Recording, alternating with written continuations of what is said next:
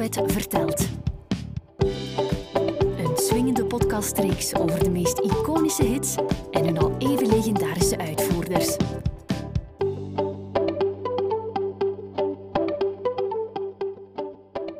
Soms zijn er gebeurtenissen die onuitwisbaar in je geheugen staan gegrift, zoals, ik noemde maar een paar, de landing op de maan, de aanslag op uh, de Twin Towers, de moord op president Kennedy, de dood van Lady Diana en van Elvis Presley, de terroristische aanslagen in Brussel, de 22 maart 2016, weet je nog, en het jaar voordien, de 13e november, in de Bataclan in Parijs. Daar trad tien jaar eerder, de 7e en de 8e februari 2005 was dat, de bekende Franse chansonnier Michel Delpech op om daar een dubbele live-CD op te nemen. Ce lundi-là au Bataclan. Van dat optreden, dat meer dan twee uur duurt, werd ook een DVD ingeblikt. Daarop 24 songs die een overzicht geven van zijn carrière tot dan toe. Met erop uiteraard zijn grootste hit en tevens een van de grootste Franse successen ooit in de lage landen, Pour un flirt. Dat verhaal van de Bataclan loopt dus in 2015 met een sisser af en ook het verhaal van Delpech eindigt op die manier. In 2013 wordt bij hem keel- en tongkanker vastgesteld en hij raakt zijn stem zo goed als kwijt. Een ramp voor een zanger. Hij herstelt en eh, kondigt twee jaar later aan dat hij genezen is. Maar een paar maanden later vervalt hij en overlijdt de 2 januari 2016 aan de gevolgen van een ongeneeslijke ziekte. Voordien had de Delpech ook al niet meegezeten. In 1975 leed hij aan een zware depressie na de scheiding van zijn eerste vrouw Chantal Simon. Hij zit zo diep dat hij zelfs te kampen krijgt met zelfmoordneigingen. Op zoek naar enige redding en verlossing bekeert Delpech zich tot het katholieke geloof en vindt daarin voldoende steun om er weer bovenop te geraken. Het leven lacht hem toe, nog meer toe zelfs, wanneer Geneviève Garnier ontmoet met wie hij trouwt. Hij pikt de rode draad van zijn carrière weer op. Zijn verhaal staat bol van de successen. In het totaal goed voor zijn dertigtal hits op single, waaronder Chilorette, White is White, Les Divorcés, Quand j'étais chanteur en het onafscheidelijk Pour un flirt, dat hij samen met Roland Vincent schrijft, zijn haast onafscheidelijke compagnon de route. Roland is acht jaar ouder, maar hij voelt de leefwereld van Delpech goed aan. Trouwens, Vincent zal daarnaast ook songs schrijven en arrangeren voor onder meer Mireille Mathieu, Dalida, Françoise Hardy, Frans Gall en Sacha Distel. Delpech was als kind al tuk op muziek. Hij was verzot op de stem van Luis Mariano en de chansons van Charles Navour en Gilbert Bécaud. Tijdens zijn middelbare studies, hij is dan 17, richt hij met enkele vrienden een orkestje op. Op zijn negentiende stopt hij met studeren en besluit fulltime zanger te worden. Voor platenfirma Vogue neemt hij een EP'tje op, een singeltje met vier songs. Maar die willen uh, van hem meteen een rockzanger maken en dat ziet Michel niet zitten. Hij stapt over naar het bekende platenlabel Barclay, die hem met open armen ontvangen. Intussen heeft hij in 1964 dus kennis gemaakt met Roland Vincent en ze besluiten samen enkele chansons te schrijven en ze doen dat met veel bijval. Zo is er in 1965 Chez Lorette, waarmee hij de start van een lange carrière inzet. Vier jaar later scoort hij meermaals goud met White is White, dat ook in een paar Europese landen een bescheiden hit wordt. In 1971 is het pas echt bingo met het nummer Pour un flirt, dat de 22 mei van dat jaar op één staat in de Franse hitlijsten en daar vier weken lang zal stand houden. In Nederland zit er een tweede plaats in de top 40 in. Er gaat trouwens geen zomervakantie voorbij, of dat nummer is opnieuw in zowat alle radioprogramma's te horen. Op het moment dat Delpech pour un flirt lanceert, scoren in Frankrijk Le Poppy met Non Non Rien n'a changé en Sheila met Le Roi Mage. Maar pour un flirt is andere koek. Het nummer maakt in één klap van Delpech een superster. Voor die hit schrijft Roland Vincent de muziek en reikt Delpech de tekst aan. Delpech durft in zijn Franse teksten alles een Engels woord te gebruiken, zoals in White is White, een lied over het eiland White voor de zuidkust van Engeland, in Paul chantait Yesterday, een hommage aan Paul McCartney, en in Pour un flirt, waarin hij het Engelse woord flirt durft te gebruiken. We kijken misschien vreemd op, maar het chauvinisme van de Fransen van toen kennend was dat gebruik van Angelsaksische woorden niet alledaags.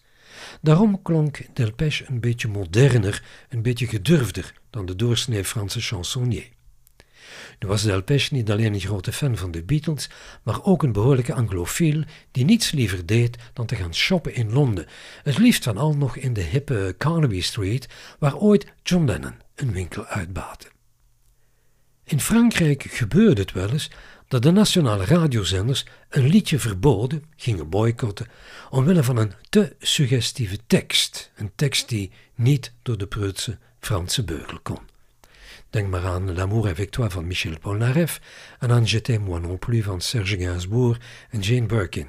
Liedjes die in de 60s nogal ophef in Frankrijk hadden gemaakt. Maar het waren toen andere tijden. Het publiek was toen meer bleu.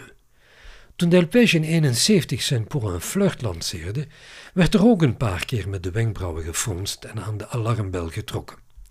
Wat te denken van het woord flirt en van een zin als un petit tour entre tes draps.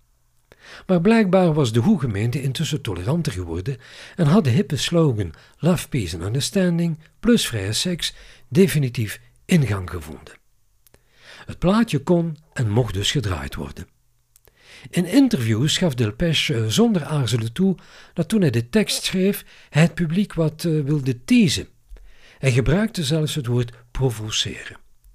Vandaar in de titel het woord flirt en uh, die tour entre tes draps. Hij wist maar al te goed dat er een aantal aanstoot zouden nemen aan die woordkeuze, maar hij waagde het erop. Op de een of andere manier banaliseerde hij het woord flirt. Hij voegde er tijdens die interviews wel snel en met klem aan toe dat hij ervoor zorgde dat de tekst romantisch genoeg bleef klinken om zodoende de amoureuze sfeer aan te houden. Wat ook anders dan anders was, was het feit dat het doorsnee amoureuze chanson in die tijd sowieso een ballade moest zijn. Maar Roland Vincent wou deze keer eens een uptempo ritme gebruiken. En laat dat nou net het nummer zo aanstekelijk maken. Wat iedereen intussen uit het oog is verloren, is dat Pour un flirt oorspronkelijk bedoeld was als B-kant van het nummer Blé en herbe. Delpech geloofde namelijk niet in Pour un flirt. Ik citeer hem letterlijk: Ce n'est pas sur Pour un flirt que je comptais. Elle est même sur la face B du disque et j'espérais beaucoup de Blé en herbe qui est beaucoup plus élaboré. Dus bij de lancering van Pour un flirt geloofde niemand in de hitkant van dat nummer en werd het, ik zal het zo maar eens zeggen, door platenfirma Barclay verbannen naar de B-kant van de single. Blé en herbe werd matig gedraaid door de programmamakers, tot op zekere dag Monique Le Marcy van Radio RTL de B-kant al maar vaker begon te draaien. Monique was een van de eerste vrouwelijke samenstellers bij RTL. Ze kreeg het ooit aan de stok bij haar bazen toen ze in 64 op aandrong Ma Vie van Alain Barrière te draaien. Ze vonden dat maar niks, maar uiteindelijk kreeg Monique gelijk en werd het een dikke hit. Zo stond ze er ook op datzelfde jaar aandacht te besteden aan Chilorette van Michel Delpech. Nadien breekt ze een lans voor artiesten als Mike Brandt en Joe Dassin. Uiteindelijk werd ze artistiek directeur bij RTL. Een dame naar wie dus geluisterd werd. Dus zij tipte in 1971 op het B-kantje pour un flirt. Et voilà, de collega's pikten het op en er was geen tegenhouden meer aan. Vier maanden later waren er 1.200.000 exemplaren van verkocht. Delpech zelf was verrast door het succes. En kijk, een paar jaar later was het woord flirt helemaal ingeburgd, ook in de Franse taal.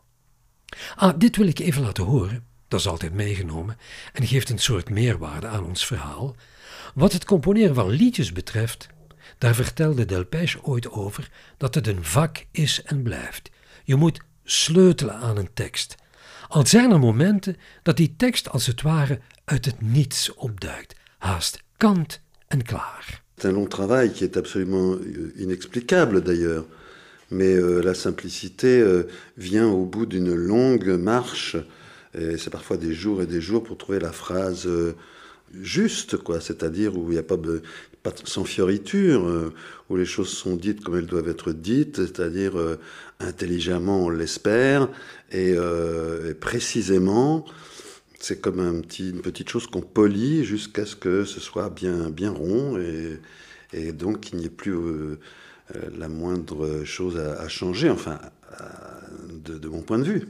Il y a un moment où on a l'impression, quand une idée de chanson a mûri, qu'elle est préécrite d'une certaine façon. Elle est, elle est là quelque part, il faut aller la dénicher et la faire vivre. Mais elle est déjà écrite. Enfin, c'est presque systématique cette impression. Met Pour un flirt vestigde Delpech zich voorgoed als een volwaardig chansonnier. Hij werd niet alleen door de tieners van die tijd gewaardeerd, maar ook door een ouder publiek die hem al maar meer op handen gingen dragen. Soms wist hij zijn publiek een geweten te schoppen, zonder daarbij zijn zachte manier van zingen uit het oog te verliezen. Door de manier waarop hij schreef, werd hij een journaliste de l'instant genoemd. In zijn chanson Inventaire 66 somt hij al de gebeurtenissen van dat jaar op. In White is White verwijst hij naar het popfestival in 69 op het eiland White. Zijn eigen scheiding verwoordt hij in het prachtige chanson Les Divorcés enzovoort. Met un flirt, daar is iedereen het over eens, zette Delpech in 1971 de zomerhit par excellence neer.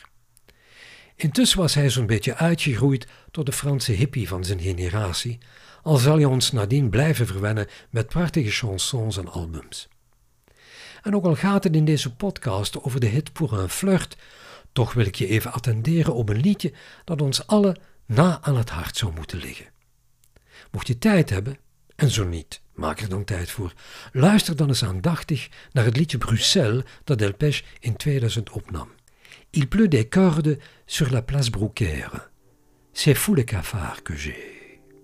In elk geval, veel luistergenot.